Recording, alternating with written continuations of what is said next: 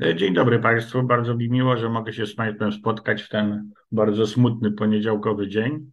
Mam nadzieję, że ten wykład trochę przeniesie Państwa w inną rzeczywistość. Będziemy rozmawiać o archeologii. Chociaż tytuł, jak Państwo widzą, w zasadzie nie zachęca do słuchania tego wykładu, bo cóż to znaczy wędrówki muzealne. No, muzea kojarzą nam się no, nie zawsze z interesującymi rzeczami, a przede wszystkim ze zmęczeniem, kiedy musimy pokonywać długie kilometry galerii sztuki antycznej, szczególnie rzeźb antycznych, bo na rzeźbach antycznych częściowo się dzisiaj skupimy, no wydają, wydawać nam się mogą dość nudne. Z drugiej strony muzea wydają się instytucjami, które istniały zawsze, a tak jednak nie jest. Są to jednak instytucje stosunkowo młode, jeśli chodzi o perspektywę archeologiczną. Chociaż z drugiej strony wydaje się, że sama idea sięga czasów bardzo, bardzo antycznych. Ze wszystkich naszych informacji, które posiadamy w tej chwili ze źródeł antycznych pisanych, wydaje się, że pierwsze muzeum w ogóle powstało aż w XII wieku przed naszą erą, a zatem ponad 3000 lat temu i było związane z pewnymi wydarzeniami, które odbywały się na obszarze państwa, które nazywało się Elam y, i które, y, y, które było zlokalizowane, jak Państwo widzicie, w zachodniej części Iranu. To państewko w XII wieku uzyskało bardzo duże znaczenie na obszarze Bliskiego Wschodu i zaczęło podbijać Mezopotamię. Ponieważ w XII wieku cały ten system epoki brązu zaczynał się powoli rozpadać, nie było to przedsięwzięcie specjalnie złożone i trudne, ponieważ poszczególne wielkie cywilizacje, tak jak cywilizacja babilońska, chyliła się ku upadkowi. Wtedy król Elamu, niejaki Szutruk Nahunte, postanowił dla potomności zebrać wszystkie ważne przedmioty, zabytki z obszarów Babilonii, a sądził, że Babilonia to jest korzeń jego cywilizacji i udostępnić go swoim poddanym. W ten sposób między innymi do jego kolekcji prywatnej w Suzie, czyli stolicy Elamu, trafiła osławiona stella Hammurabiego z pierwszym zapisem prawnym obejmującym 282 artykuły, który powstało 600 lat przed y, przeniesieniem steli do Suzy. Znajdowały się tam także zabytki z pałaców babilońskich i z wielkich miast babilońskich. Niestety ta kolekcja z wyjątkiem steli Hammurabiego całkowicie przepadła. W VI wieku, czyli stosunkowo późno, 600 lat później, do koncepcji zbierania antycznych przedmiotów pochodzących z obszaru własnego państwa no, powrócił ostatni prawie że babiloński król Nabonid. On postanowił uratować pozostałości wielkiej cywilizacji babilońskiej. Niestety ta kolekcja przepadła czasie różnego rodzaju tumultów militarnych, które odbywały się w VI wieku, czyli w środku epoki żelaza, czy początku epoki żelaza. Pamiętacie Państwo, są to tak zwane ciemne, czy też czarne wieki w Grecji. Następuje całkowita degrengolada wszystkich cywilizacji antycznych. Z tego okresu mamy bardzo niewiele źródeł archeologicznych, nie mamy źródeł pisanych, ludzie zapomnieli najwyraźniej, jak się pisze. Mm, cywilizacja tworzy się na nowo i w tym VI wieku ona zaczyna powoli się odradzać i wtedy powraca się do korzeni. One już są częściowo wtedy mitologiczne, nie są realne, no ale przekazy ustne są bardzo silne. Wtedy też, jak Państwo wiecie, popularność zyskuje Iliada Odyseja w Grecji. Na obszarze Babilonii, na obszarze Mezopotamii są to pozostałości po państwie tak zwanym neobabilońskim. Ale sama nazwa i same muzea powstały wiemy nawet dokładnie kiedy. W roku 200, 280 przed naszą erą. Mianowicie Ptolemeusz I Soter w Aleksandrii, jak Państwo wiecie, zakłada tak zwaną akademię ale to nie była tak naprawdę akademia, ale to był cały kompleks budowli, cały kompleks pomieszczeń, w których y, mogli prowadzić swoje badania naukowe wtedy także różni ówcześni naukowcy z różnych bardzo dziedzin. Były zebrane wszystkie kolekcje, które gdziekolwiek ocalały, zostały sprowadzone do Aleksandrii. Ponieważ sprawa badań naukowych dotyczyła bardzo szerokiego zakresu, zakresu, który mitologicznie przysługiwał muzom, bo to były badania dotyczące astronomii, to były badania dotyczące fizyki, to były badania dotyczące chemii, medycyny, ale także zajmowano się sztuką. W związku z tym cały kompleks budowli został nazwany muzejonem. a zatem domem mus, domem, w którym muzy mityczne opiekowały się poszczególnymi dziedzinami ówczesnej nauki.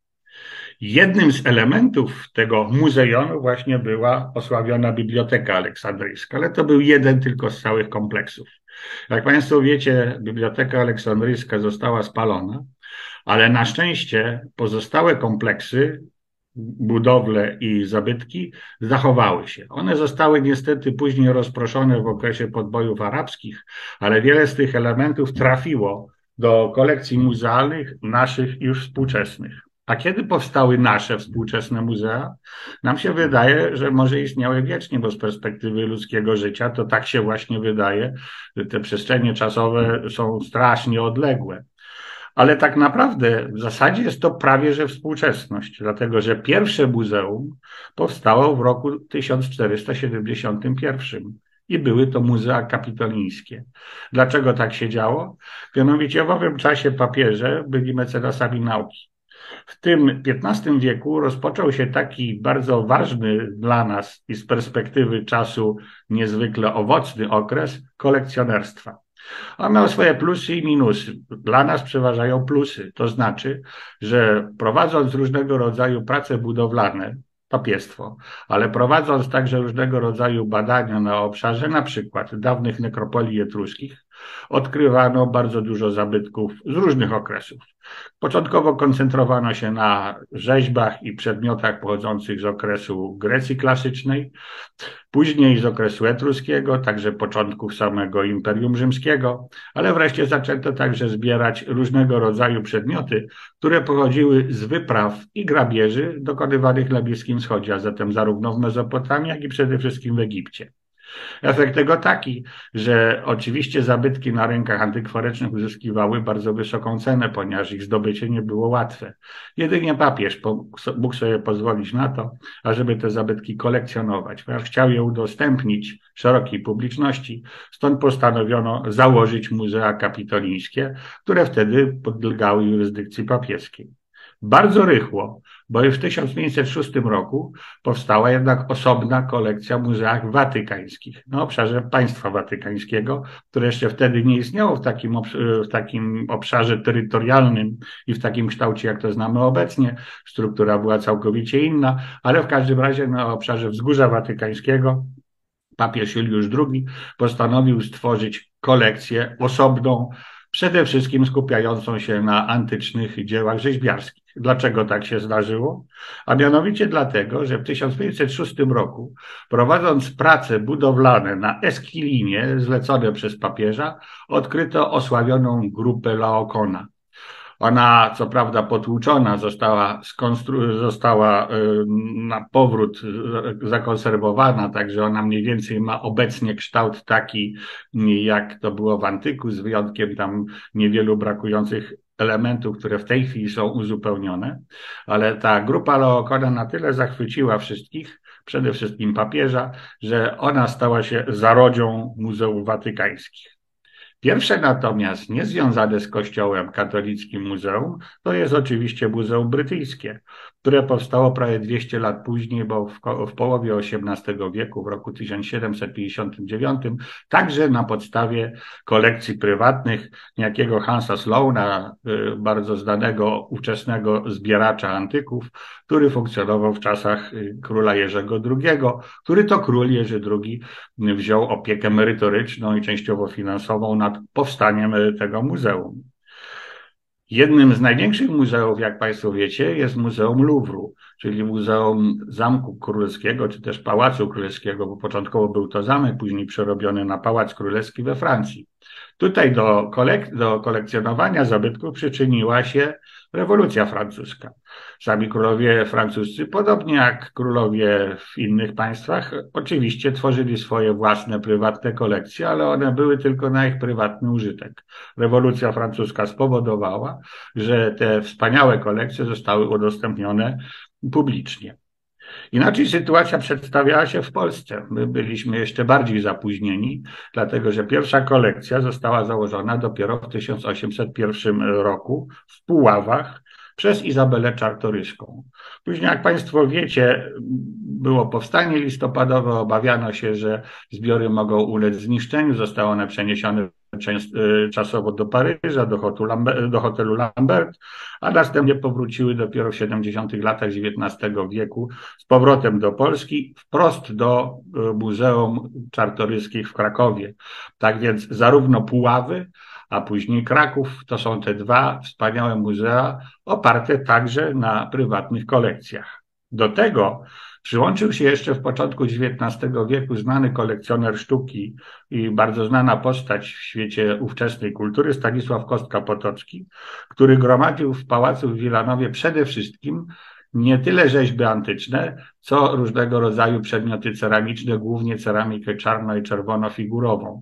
I cała ta kolekcja tych wspaniałych was antycznych greckich została w początku XIX wieku również udostępniona publicznie. Tak wyglądała historia muzeów, począwszy od XII wieku przed naszą erą, a skończywszy na naszym XXI wieku. Oczywiście poszczególne muzea mają bardzo różne y, układy wewnętrzne i bardzo różne są te kolekcje, ale we wszystkich tych kolekcjach dominują oczywiście rzeźby antyczne. Jest ich najwięcej. Oprócz muzeów, które są muzeami pod dachem, zachowały się także, czy mamy także ruiny, które po prostu są w terenie.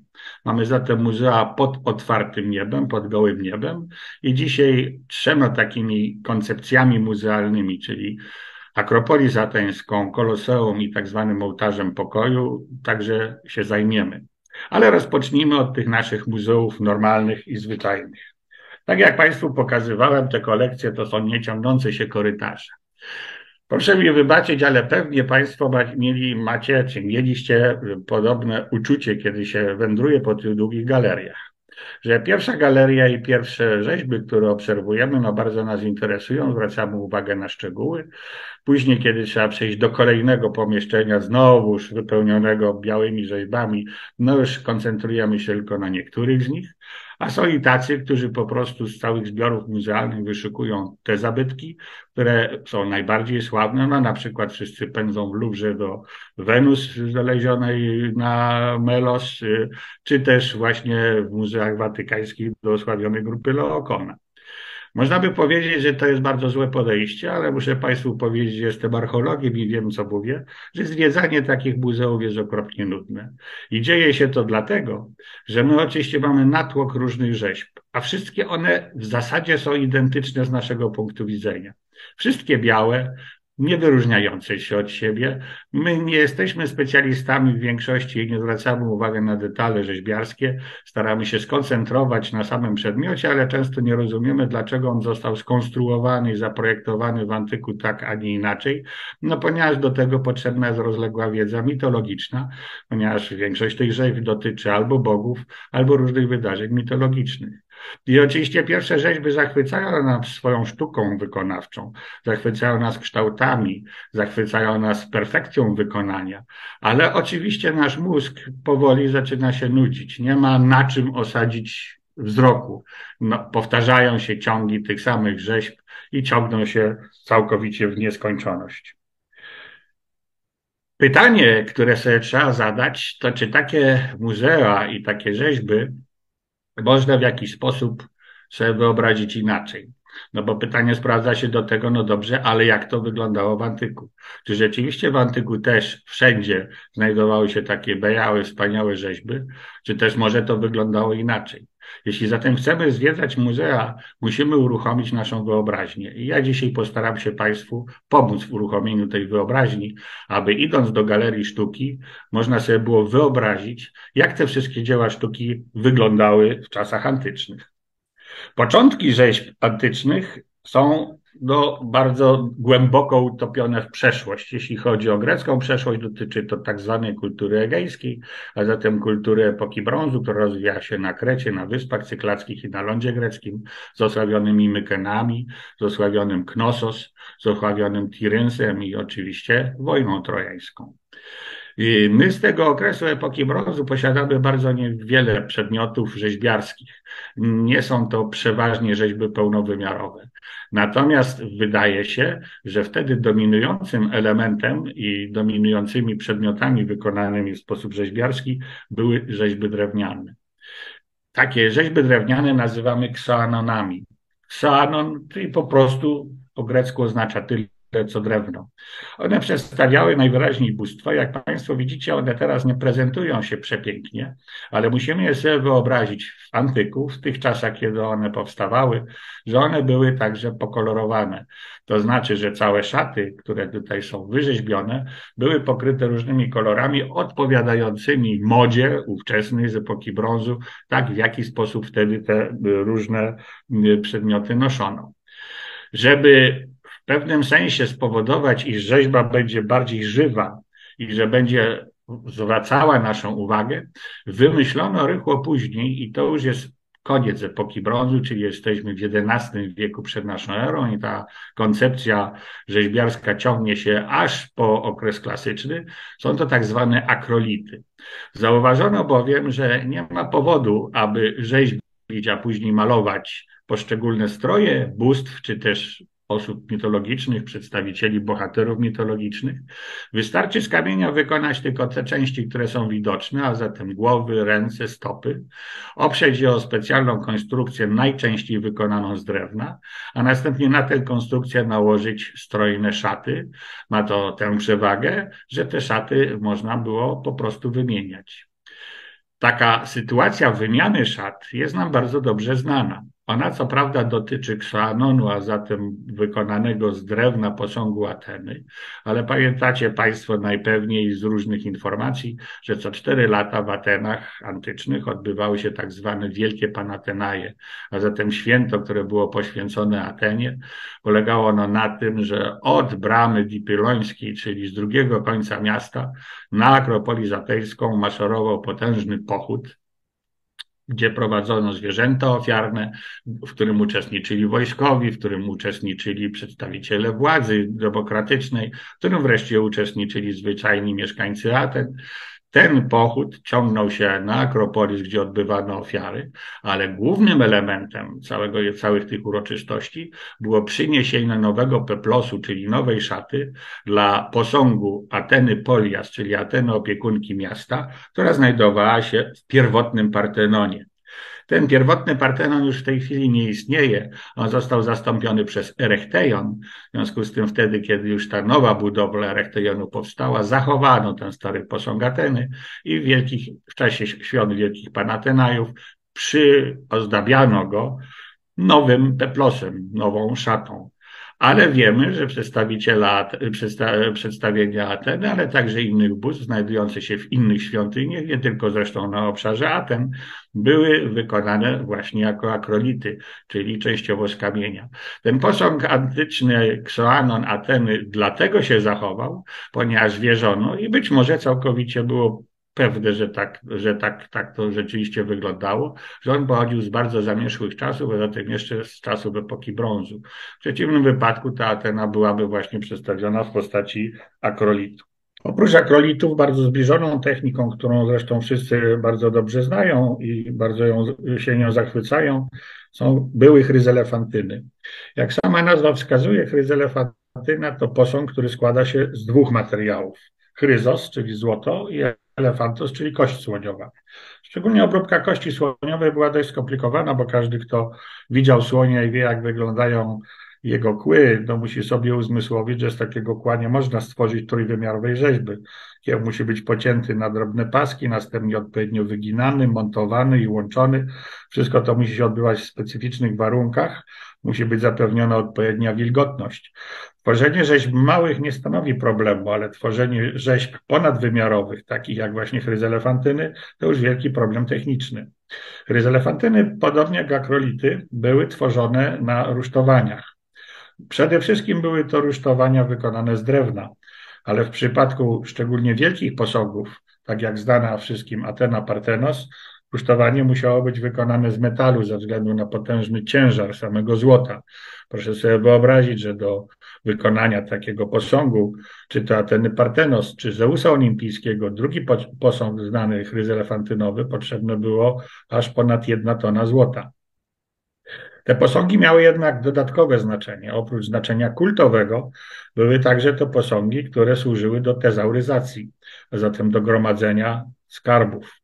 W przypadku, kiedy Ateny znajdowały się w ciężkiej sytuacji ekonomicznej, elementy złote z wyposażenia posągu Ateny można było zdjąć i przetopić albo sprzedać, uzyskując dodatkowe fundusze. Po naprawieniu sytuacji gospodarczej posąg był uzupełniany. Niestety, jak on wyglądał w rzeczywistości, tego nie wiemy. Nie jest pewny jego los. Wydaje się, że albo spłonął w samych Atenach, albo też przeniesiony do Konstantynopola, tam uległ zniszczeniu. Całkowicie nie jest nam znany posąg, y, los posągu Zeusa Olimpijskiego y, z wielkiej świątyni Zeusa w y, Olimpii, tam gdzie odbywały się Igrzyska Olimpijskie. Wydawać by się mogło, że chryz elefantyny to jest osiągnięcie, które jest osiągnięciem typowo greckim. Nic bardziej mylnego. Tu musimy oprzeć się niestety o przekazy ustne, czyli mity. Wszystko wskazuje na to, że wynalazcami chryzelefantyn byli mistrzowie z epoki brązu. Wiąże się odkrycie elefantyn z nazwiskiem czy z imieniem bardzo znanym Dedala, głównego architekta króla Minosa, który miał zaprojektować labirynt dla mm, nieudanego syna tegoż e, Minosa, czyli Minotaura. Miał także wykonywać dla niego różne inne budowle. Mm, niestety Minos potraktował go nie najlepiej, bojąc się, że sprzeda tajemnicę labiryntu, de facto uwięził go na Krecie. Dedal wraz z synami postanowił uciec. No, jak to się dramatycznie skończyło, wszyscy wiemy.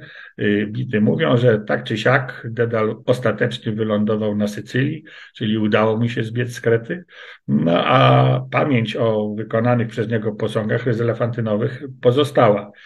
Jest tu coś na rzeczy, dlatego że szczególnie dla bardzo wczesnych rzeźb greckich używamy nawet pojęcia styl dedaliczny.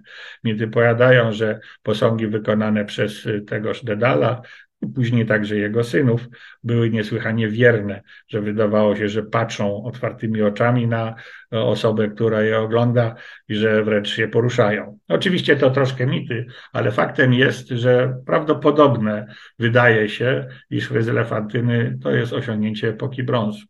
My znamy przede wszystkim te dwie rzeźby, ale trzeba pamiętać, że takich rzeźb było więcej. Delfach zachowały się fragmenty, i to na szczęście fragmenty wykonane ze złota i częściowo tylko y, wykonane z kości słoniowej, y, Leto, czyli matki Artemidy i Apolina.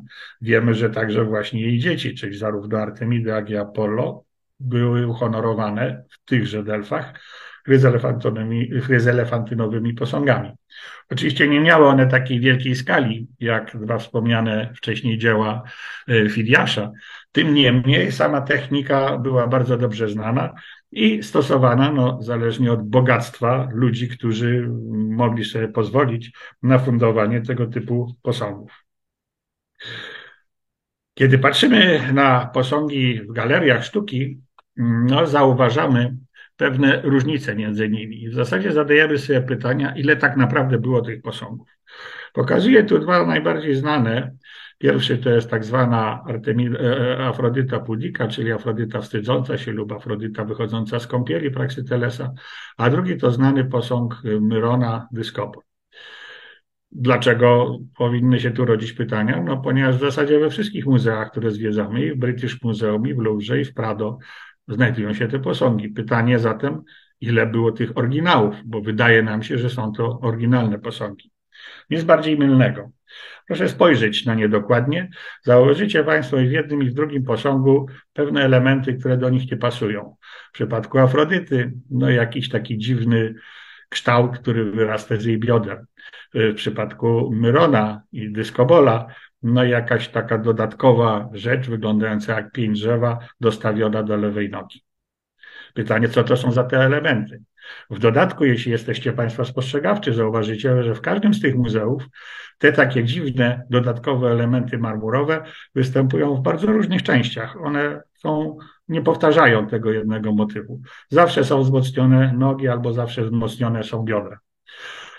Powód, czy odpowiedź na to pytanie jest stosunkowo prosta, chociaż rzadko uświadamiana. Mianowicie oryginały tych posągów były wykonane z brązu.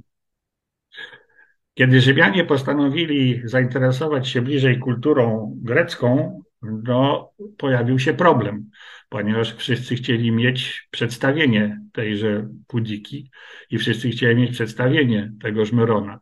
No ale z odlewu brązowego nie można było zrobić drugiego odlewu brązowego bez zniszczenia samej rzeźby. Tym bardziej trzeba by ją rozmontować na części, co nie wchodziło całkowicie w rachubę. Wymyślono zatem sposób kopiowania tych rzeźb w marmurze. Oczywiście było tak, że ktoś najpierw wykonał kopię z oryginału, a później, kiedy ona przywędrowała do Italii, z niej wykonywano kolejne kopie. Stąd zauważamy różnice między tymi rzeźbami, zarówno w jakości wykonania, jak i czasem w proporcjach, jak i także w układzie, ponieważ niektóre z nich są na przykład odtworzone zwierciadlanie, jak w zwierciadle, czyli odwrócona lewa strona z prawą stroną. A skąd te różne dodatkowe, skąd te różne oryginalne rzeźby greckie znalazły się w Rzymie? No niestety były elementem kradzieży, czy też y, złupienia Aten. Najpierw zdarzyło się to w roku 146 przed naszą erą, kiedy Ateny, a szczer, szczer, szczerze powiedziawszy, cała Achaja tak zwana, czyli cała ówczesna Grecja zbuntowała się przeciwko Rzymianom. Efekt taki, że Rzymianie musieli spacyfikować ten bunt, no a przy okazji wywieźli, jak się okazuje, parę tysięcy oryginalnych rzeźb ze wszystkich zakątków ówczesnej Grecji. Dodatkowo spustoszenie spowodował Sulla w 80 roku przed naszą erą, który zdobył Ateny. Jak się wydaje, wtedy także kolejne tysiące rzeźb powędrowało, oryginalnych rzeźb powędrowało do Rzymu. Wiemy, że z samych Delf, i to potwierdzają źródła pisane, wywieziono ponad 500 oryginałów. Niestety, te oryginały w większości zaginęły. Pozostały kopie, które Państwo widzicie. Dlaczego jednak te dodatkowe elementy marmurowe? No, sprawa jest w zasadzie technicznie dość prosta. Pewnie Państwa zdziwię, jeśli stwierdzę, że prawie 99% oryginałów greckich było wykonanych e, jako odlewy brązowe, czyli z brązu. Dlaczego tak się działo? Dwa były tego powody. Po pierwsze, wykonane rzeźby z brązu pozwalały na oddanie wielu szczegółów, na którym zależało artystom, wręcz pojedynczych kosmyków włosu. Druga rzecz, oni starali się swoim rzeźbom nadać dynamikę, czyli powinni, te rzeźby markowały ruch. A jak to bywa w ruchu, czasem zdarza się, że gdybyśmy utrzymali się w pewnej pozycji, to wtedy po prostu stracilibyśmy stabilność. Te rzeźby wszystkie są tak skonstruowane, że w zasadzie chwytają jedynie moment jakiegoś ruchu, tak jak w przypadku dyskobola. On trwa ułamki sekund i wtedy dyskobol oczywiście nie traci równowagi. Natomiast kiedy rzeźba znajduje się w takim położeniu, to oczywiście taką równowagę by straciła. Problem polega na tym, że kiedy skopiowano rzeźby w marmurze, ich masa była wielokrotnie większa od masy odlewu pustego wykonanego z brązu. W marmurze nie można było tak dynamicznych rzeźb rzeźbić. Ale jeśli była kopia, no to pojawiał się problem, ponieważ górna część tułowia, czy w ogóle górne partie ciała były ciężkie i zbyt ciężkie w stosunku do wytrzymałości nóg. Efekt taki, że rzeźby pękały. Żeby uniknąć tego problemu, musiano dostawić tak zwane podpórki. To są te właśnie dodatkowe elementy, które miały spowodować, że cała rzeźba się nie rozpadnie. Zresztą jeśli się przyjrzymy niektórym rzeźbom prezentowanym w muzeach, to zauważymy, że one akurat właśnie na poziomie nóg, goleni są bardzo często lepione, ponieważ mimo dostawienia tych podpórek masa takiego posągu wykonanego z marmuru była zbyt wielka i często te posągi pękały. A jak wykonywano takie odlewy? No, wykonywano poprzez odpowiednie ukształtowanie form. Formy natomiast były robione częściowo w glinie. Cała procedura utworzenia posągu polegała najpierw na tym, że trzeba było odpowiedzieć na pytanie, czy może być on odlany w całości, czy też musi być odlewany w częściach. Posągi mniejsze niż normalne wymiary ludzkiego ciała no mniej więcej do 50 centymetrów, były odlewane w odlewie pełnym. I one nie stanowiły żadnego problemu technologicznego czy technicznego, mogły być odlewane w formach na przykład kamiennych albo w formach glinianych. Gorzej było z rzeźbami wielkoformatowymi, ponieważ ze względu na skomplikowaność formy i dodatkowe uwzględnienie ruchu oraz chęć uwzględnienia różnych elementów dodatkowych i szczegółów, trzeba było te posągi odlewać w częściach, a następnie dopiero zmontować w jeden posąg. I kiedy patrzymy na realne greckie oryginały, musimy mieć świadomość, a jeśli się przyjrzymy, to to zauważymy, że poszczególne części tych posągów były lutowane, czyli osobno była montowana głowa, osobno ręce, osobno tułów, osobno nogi, osobno dodatkowe elementy ikonograficzne, które były potrzebne. Jak wykonywano taki odlew? Ano najpierw trzeba było stworzyć szpień. Przeważnie był on wykonywany z gliny, w którym odzwierciedlano z grubsza kształt tego elementu, który ma być odlany. Następnie na taki czpień była nakładana warstwa wosku. Ta warstwa wosku, zależnie od tego, jak wielki miał być posąg, wynosiła od mniej więcej 5 mm do pre 1,5 cm. Oczywiście zdarzają się i grubsze. To wszystko zależało od skali samego posągu, ale mniej więcej około 1 cm mm, taka warstwa wosku mm, miała. Następnie to w wosku właśnie, a nie w żadnym innym materiale, rzeźbiarz rzeźbił rzeźbę. No, było to stosunkowo proste i można było używać bardzo drobnych narzędzi, co pozwalało na otworzenie bardzo drobnych detali. Następnie całość takiej już wykonanej w wosku rzeźby przykrywano kolejną warstwą gliny. Ponieważ taki wosk, który znajdował się między dwoma warstwami gliny, miał być w przyszłości wytopiony, trzeba było połączyć tę rzeźbę no, ze światem zewnętrznym w postaci specjalnych kanałów, które Państwo widzicie na obrazku. Efekt był tego taki, że kiedy rzeźba już została przygotowana do odlewu, w otwory wlewano rozżarzony brąz, otworami dodatkowymi wychodziło powietrze, żeby nie powstawały bąble i uszkodzenia. No i taka rzeźba, czy taka forma była wypełniana tak długo, dopóki czysty brąz nie wypłynął z drugiej strony otworów, tych tak zwanych łączących, czy też otworów kanałów doprowadzających brąz. Następnie całość trzeba było oszlifować, czyli trzeba było usunąć te elementy dodatkowe, no i całość, i całość, i całość zmontować. E, oczywiście tego typu y, rzeźby było bardzo trudno odlewać, tym bardziej, że bardzo często powstawały, bardzo często powstawały uszkodzenia no, wynikające z tego, że większe elementy no, nierówno, y, nierówno bywały odlewane i powstawały bąble. W związku z tym, żeby wykonać jedną taką rzeźbę, bardzo często trzeba było powtarzać cały proces wielokrotnie. Efekt jednak tego jest bardzo wspaniały. Tu mamy taki przykład oryginalnej rzeźby greckiej, która nazywa się Auriga, czyli jeździec. Została odkryta w Delfach i była darem po zwycięstwie w jednych z zawodów jednego z królów sycylijskich z miejscowości Gella. On przedstawił woźnicę oraz siebie na kwadrydze wraz z towarzyszącymi im hoplitami, czyli żołnierzami. Z całej grupy rzeźbiarskiej zachował się tylko posąg tegoż Aurigi. Musicie Państwo sprawdzić i zobaczyć, jak pięknie uformowane są różne elementy i detale tego posągu. Ale to jest posąg stosunkowo yy, pochodzący stosunkowo wczesnego okresu. Jak natomiast wyglądały realnie posągi, które stały kiedyś w różnych miejscach świątyń, ale także miejsc publicznych. Mamy, tak, mamy taki przykład. Otóż jednym z modeli jest, jednym z modeli rzeźbiarskich było przedstawienie polikleta, które y, wyobraża człowieka czy mężczyznę niosącego y, dzidę, czy też y, który nazywa się po grecku doryforosem, niosący dzidę, niosący element uzbrojenia. Ta sama forma ikonograficzna była przystosowywana dla osiągnięcia różnych tematów, między innymi z kolei Apolina niosącego łuk. Postanowiono, używając techniki informacji na temat typów brązów, odlać taki posąg wykonany teraz, jego kopia w marmurze, jak on mógł wyglądać w rzeczywistości w brązie. Uzyskaliśmy zatem bardzo świetlistą postać boską.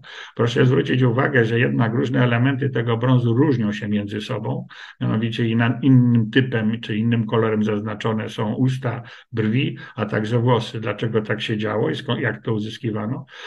No, technika odlewania brązu była tak daleko posunięta, że wiedziano, że domieszanie do składu podstawowego różnych dodatkowych śladowych pierwiastków powoduje, że późniejsza korozja, czyli pokrywanie się brązu dodatkową patyną, będzie przybierała różne kolory, zależnie od tego, jaka była domieszka.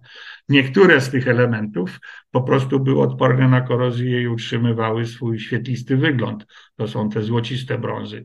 Inne były jaśniejsze, jeszcze inne ciemniejsze. Były też i takie, które używano do wykonywania włosów, tak jak w przypadku tego tutaj posągu. Możemy sobie zatem wyobrazić te nasze galerie antyczne nie w postaci ciągu białych i stosunkowo nudnych posągów, ale w postaci dość świetlistej. Tym bardziej, że artyści uwzględniali także grę świateł. Sam brąz odbijał oczywiście światło, ale zmieniające się oświetlenie słoneczne, czy wtedy, kiedy mijało się takie posągi, z jednoczesnym, bardzo realistycznym odtworzeniem rysów i oczu wykonywanych, które były wykonywane z półszlachetnych kamieni, powodowało, że takie posągi wydawały się żywe, że wydawały się ruchliwe. Tak uzyskiwano to w antyku. Oczywiście były także i rzeźby wykonane z marmuru. Początkowo sądzono, że wszystkie one właśnie były białe i bardzo nieciekawe, w związku z tym one dość rzadko znajdowały się początkowo w kolekcjach muzealnych. Tym bardziej, że niestety no, złą pracę wykonali konserwatorzy, ponieważ jakieś elementy nalotów na tych posągach były traktowane jako naloty korozyjne. A to oznaczało, że konserwatorzy bardzo usilnie usiłowali te naloty z powierzchni tych rzeźb usunąć. Dopiero mniej więcej 15-10 lat temu powstała technika, dzięki której okazało się, że powierzchnie tych posągów wszystkie były malowane, a ta rzekoma korozja, którą tak mozolnie usuwano, to były pozostałości oryginalnych farb, które z biegiem czasu trochę zmieniły swój kolor. W efekcie jesteśmy pewni, że tam, gdzie z kolei były posągi wykonane czysto z marmuru, były one bardzo bogato malowane. Tym bardziej, że marmur, z którego one były wykonane, był marmurem drobnokrystalicznym, nie mającym żadnych kolorowych żyłek. Zawsze wszystkich interesowało, dlaczego używano tak świetlistego marmuru, który zresztą był bardzo drogi, bo trudno uzyskać cały blok marmuru bez jakichkolwiek uszkodzeń. No, odpowiedź była dość prosta. Gdyby na pokryty żyłkami szarymi, ciemnymi, czerwonymi, powierzchnię, taką powierzchnię marmuru nałożyć dodatkowo farby, to złożenie kolorów powodowałoby uzyskanie barwy trzeciej, całkiem nie takiej, jaką planowali sobie artyści, którzy wykonywali te posągi. Stąd użycie tak wspaniałego drobnoziarnistego marmuru. Tę technikę zastosowali również Rzymianie.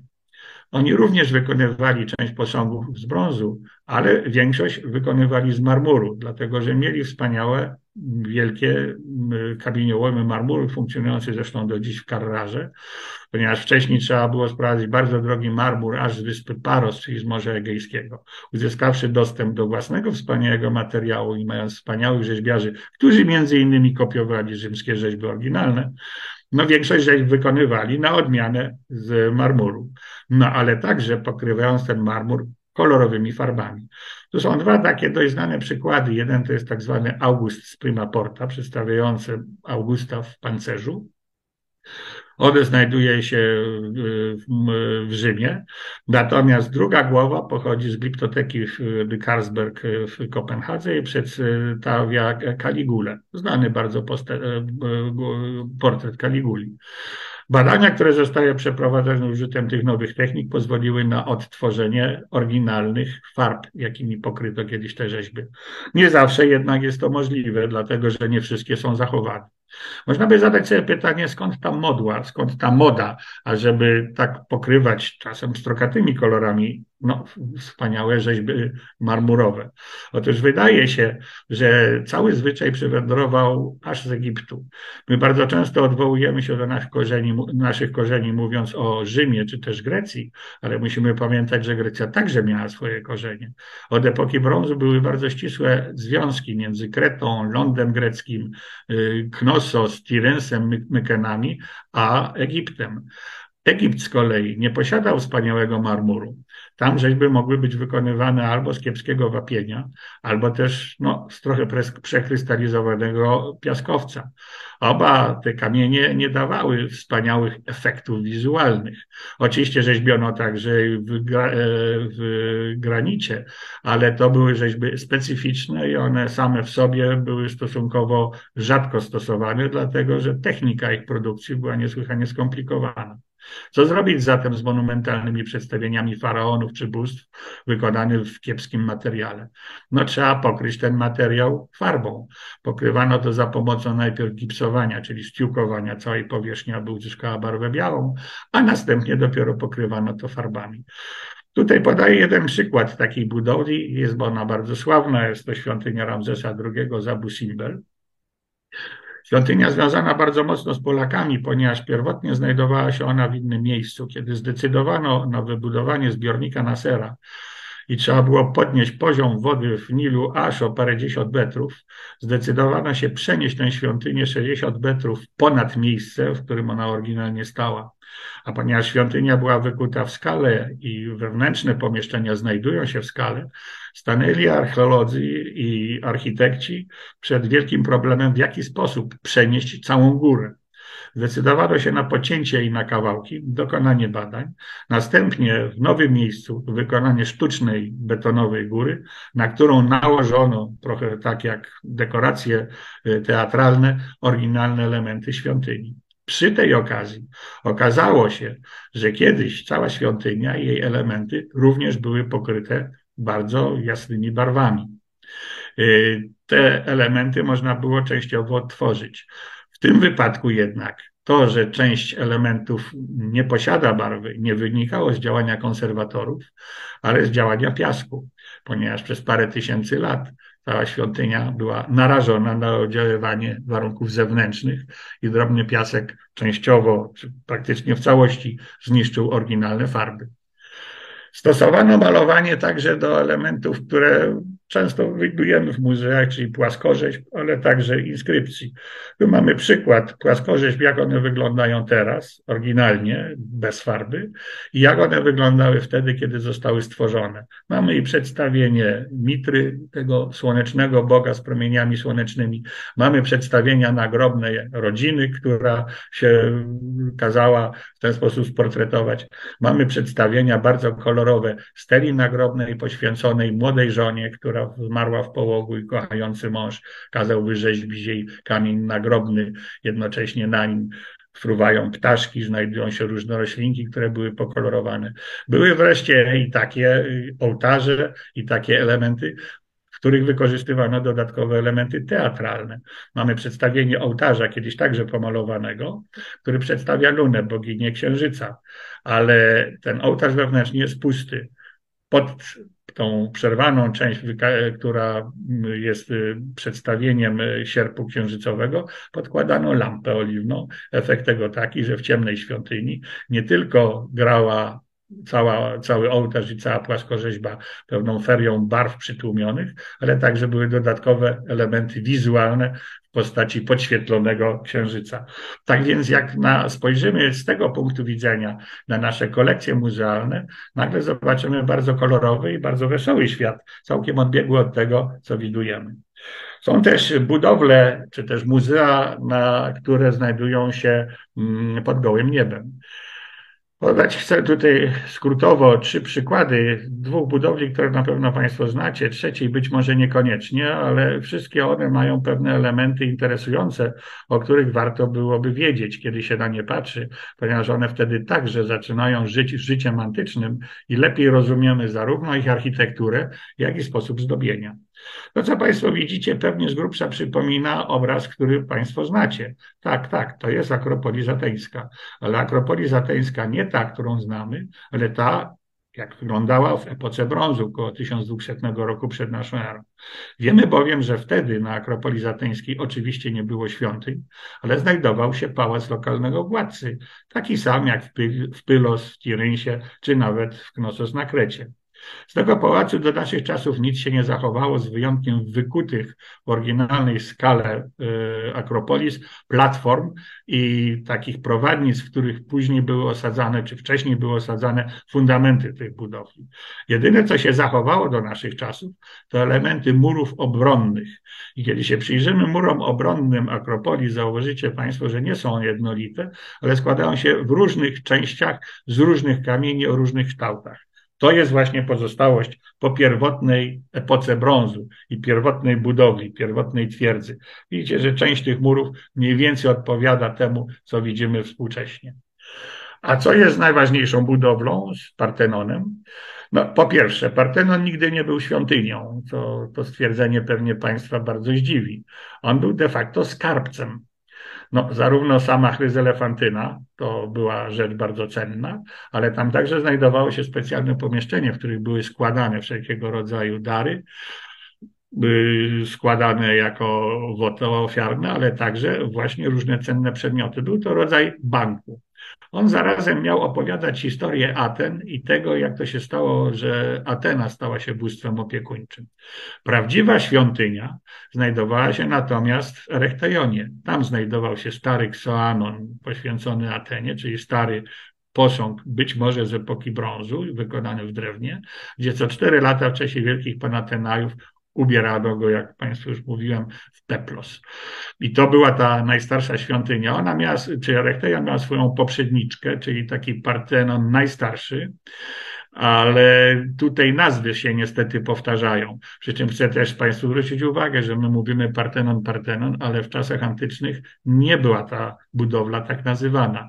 Nazwa Partenon została dopiero utworzona w końcu III wieku, prawdopodobnie jako taka lokalne określenie świątyni, że tutaj chodzi o tę ten posąg i tę Atenę, która występuje jako Atena dziewica, a nie tę Atenę, która występuje jako Atena Polias, czyli Atena opiekunkę miasta.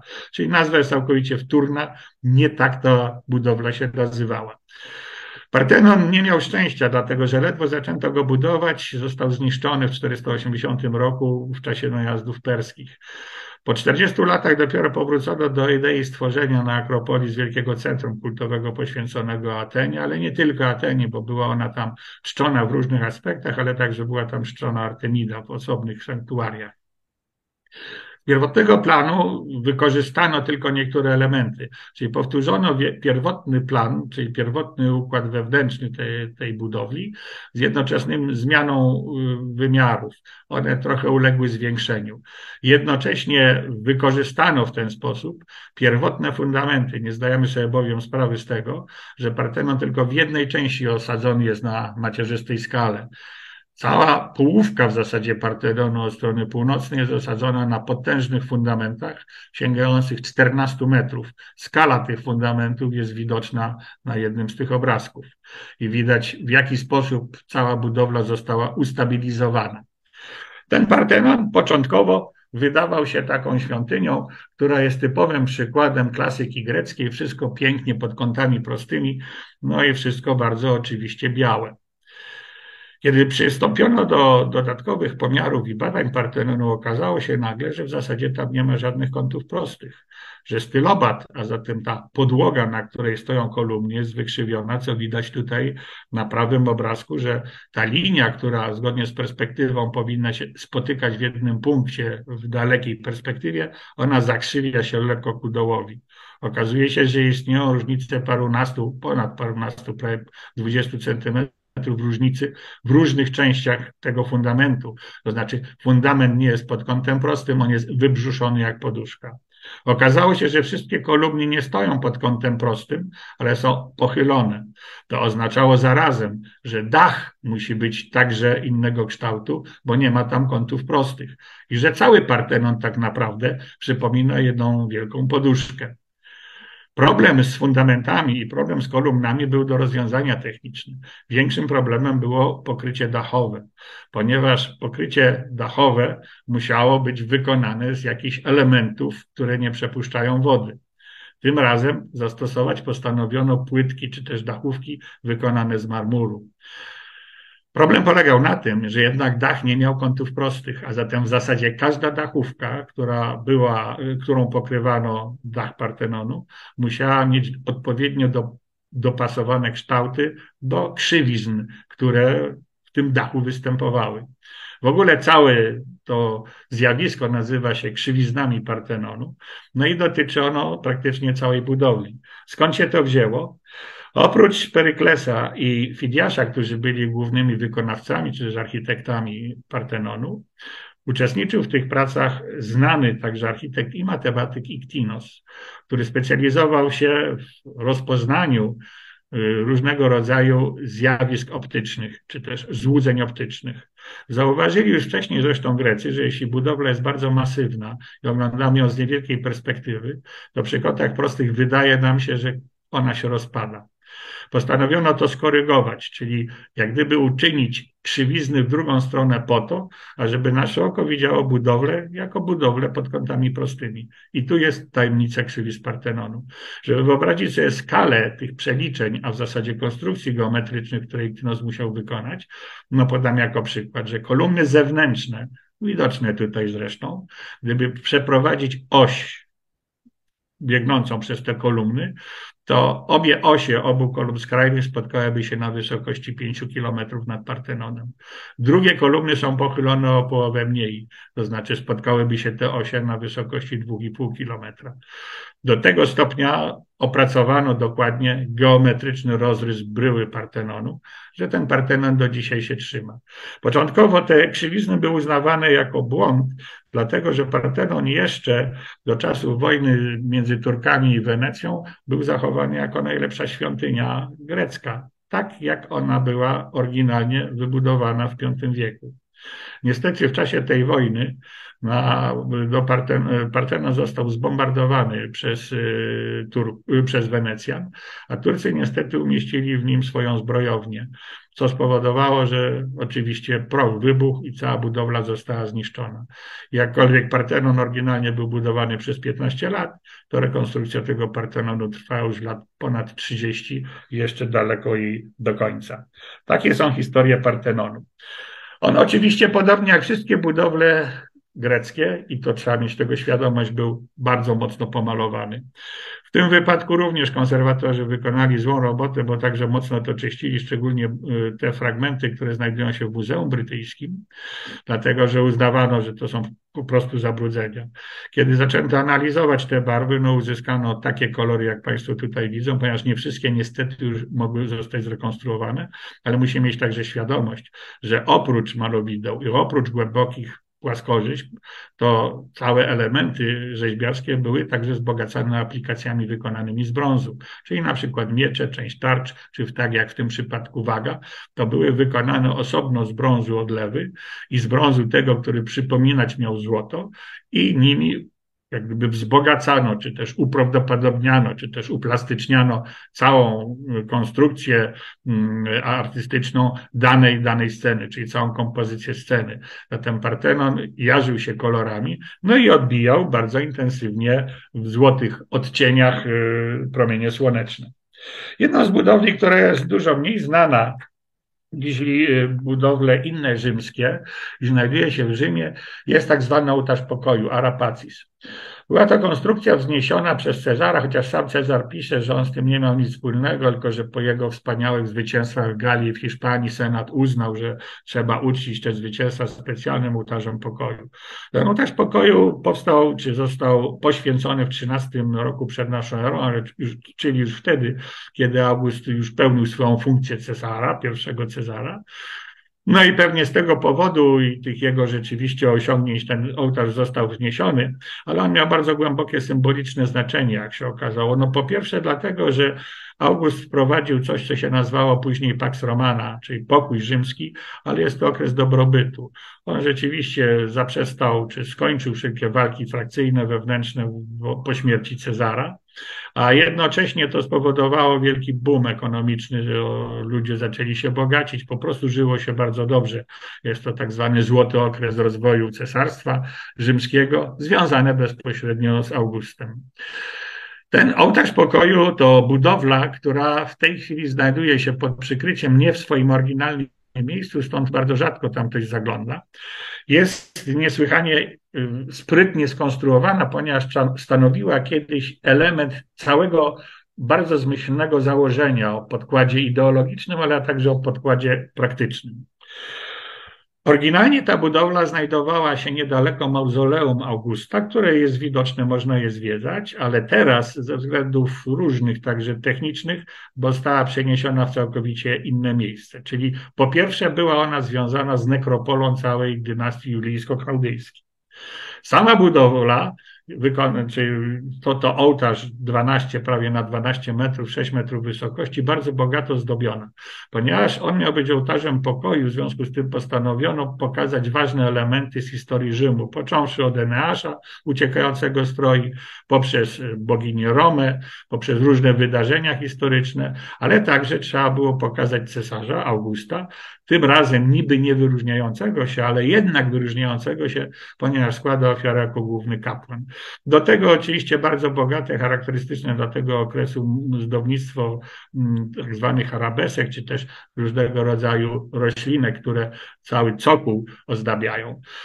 Ponieważ relief jest bardzo płytki, w związku z tym na tle białego marmuru bez gra, gry światło cieni Sama budowla nie robi takiego wielkiego wrażenia.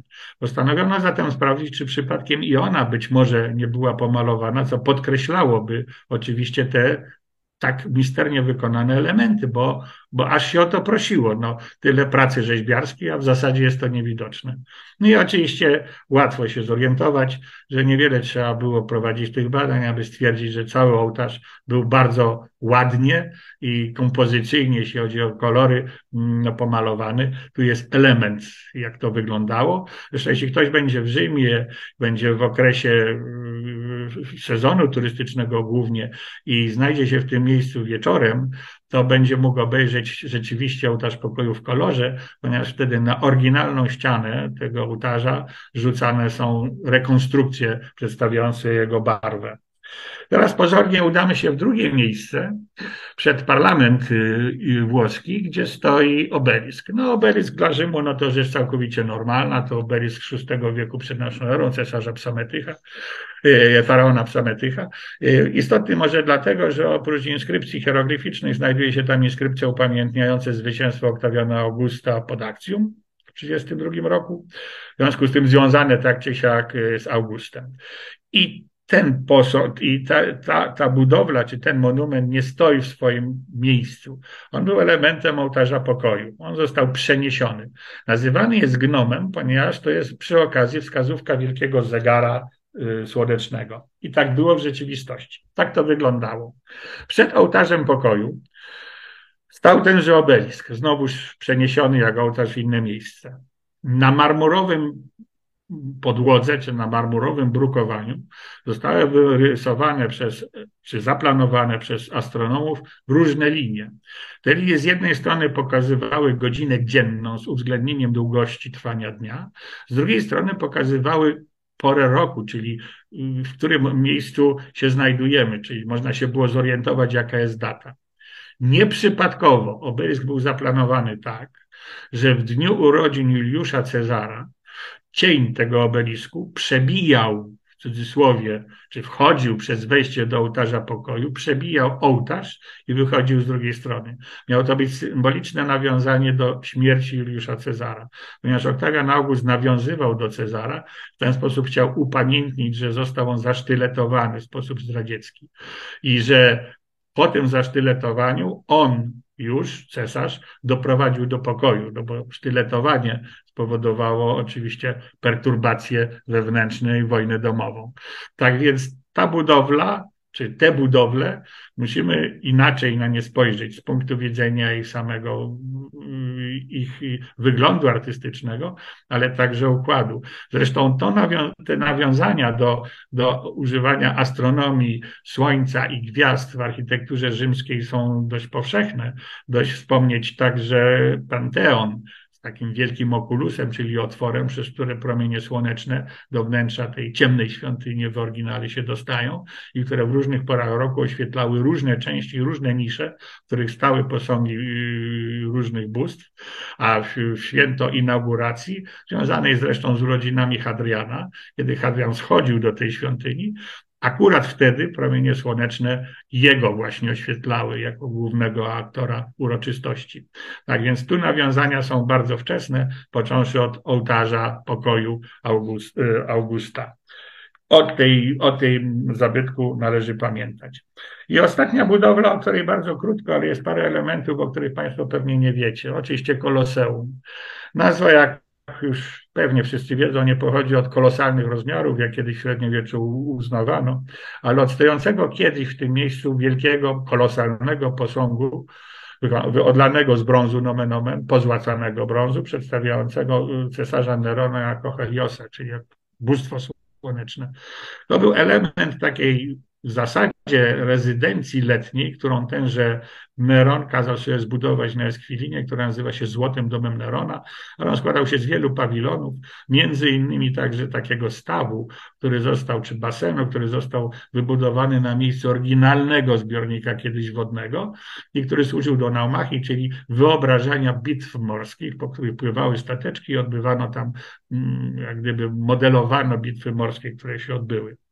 Oczywiście po śmierci Nerona postanowiono rozebrać całą tę konstrukcję, to zresztą trwało aż do II wieku, różne pawilony były wyłączane, no ale nowa dynastia, która po śmierci Nerona się pojawiła, czyli dynastia Flawiuszy, dowodzona w pewnym sensie przez cesarza Wespazjana, który był z kolei generałem walczącym y, w Izraelu. Jego syn Tytus później zdobył, zdobył świątynię jerozolimską. No, postanowili jako nowa dynastia coś dać ludowi rzymskiemu. No oczywiście stara zasada chleba i igrzysk. Z chlebem było gorzej, bo był wtedy wielki kryzys gospodarczy, no ale z igrzyskami było lepiej. Postanowiono zatem znieść potężny, największy amfiteatr, nazwany amfiteatrem Flawiuszy, później w Turnie Koloseum ze względu na ten posąg kolosalny. Dlaczego można sobie było pozwolić na wybudowanie tak wspaniałej i wielkiej budowli? Ano chociażby z tego prostego powodu, że po zakończeniu wojny w Izraelu i złupieniu świątyni jerozolimskiej do Rzymu przywieziono 50 ton złota i całe to złoto zostało gdyby spożytkowane na wzniesienie tej budowli. I wzniesienie było kłopotliwe, bo proszę pamiętać, że to był niestabilny grunt. Najpierw realne jezioro, później sztuczny basen, a na tym ma stanąć budowla, która ma pomieścić 50 tysięcy ludzi.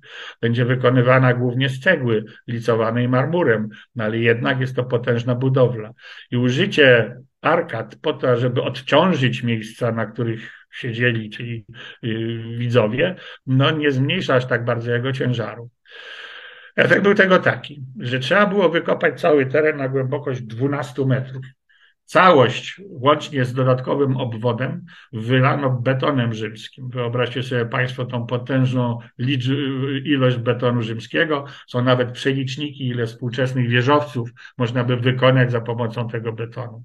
Na tak przygotowanym fundamencie, rodzajem takiego, takiej wielkiej poduszki, na którym to wszystko stało, zaczęto wznosić yy, koloseum. Koloseum jest także miejscem, gdzie zastosowano stosunkowo nową technikę wiązania kamieni. Ponieważ nie wszystko było wykonane z cegły, niektóre elementy, szczególnie łuki, musiały być wykonane z kamienia, głównie tufu wulkanicznego i częściowo marmuru. Trzeba było te bloki ze sobą połączyć. Łączenie bloków w antyku polegało na tym, że zakładano specjalne kliny metalowe. W tym jednak wypadku, ze względu na rodzaj kamienia, z takimi klinami był problem. Postanowiono, żeby powiązać bardzo ściśle ze sobą mury, bo to musiało być bardzo mocno ustabilizowane. Zastosowano nową technikę, która spowodowała, że oprócz tych 50 ton złota trzeba było jeszcze równie drogiego 300 ton żelaza użyć.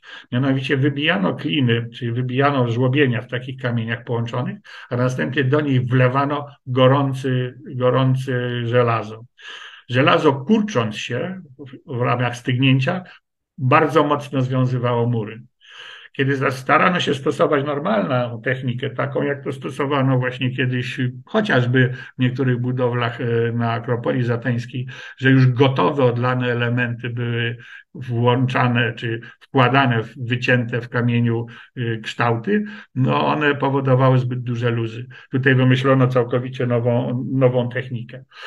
Oczywiście całe koloseum musiało być odpowiednio zaprojektowane, żeby było wszystko dobrze widać. W związku z tym arena jest elipsoidalna, ponieważ pozwalała dać dużą przestrzeń, jednocześnie nie było rogów, które by powodowały, że część widowni nie widziałaby, co się dzieje. Nachylenie widowni jest także zróżnicowane. Jedne, sto, jedne są pod kątem 30, drugie pod kątem 40 stopni, po to, żeby ci, którzy siedzieli wyżej, mieli lepszą widoczność. Dodatkowo wszystko jest y, doskonale zaplanowane. Zapełnienie takiej budowli no, trwało stosunkowo niewiele, bo się przypuszcza, że można było wejść i ewakuować się w ciągu 40 minut. Każda z tych czynności tyle zawierała. A działo się tak dlatego, że zastosowano technikę, którą organizacyjną, którą dotychczas znamy, mianowicie były żetony, czyli w zasadzie bilety mówiące o tym, do jakiego sektora i na jakie miejsce każdy ma się udać. Były odpowiednio ponumerowane klatki schodowe. To pozwalało bardzo szybko wejść i wyjść. Tym, co jest interesujące, to to, że początkowo wydaje się, że w Koloseum nadal odbywały się te nieszczęsne yy, naumachie. Tyle, że tym razem no, trzeba było całą arenę wybetonować i napuścić do niej wody.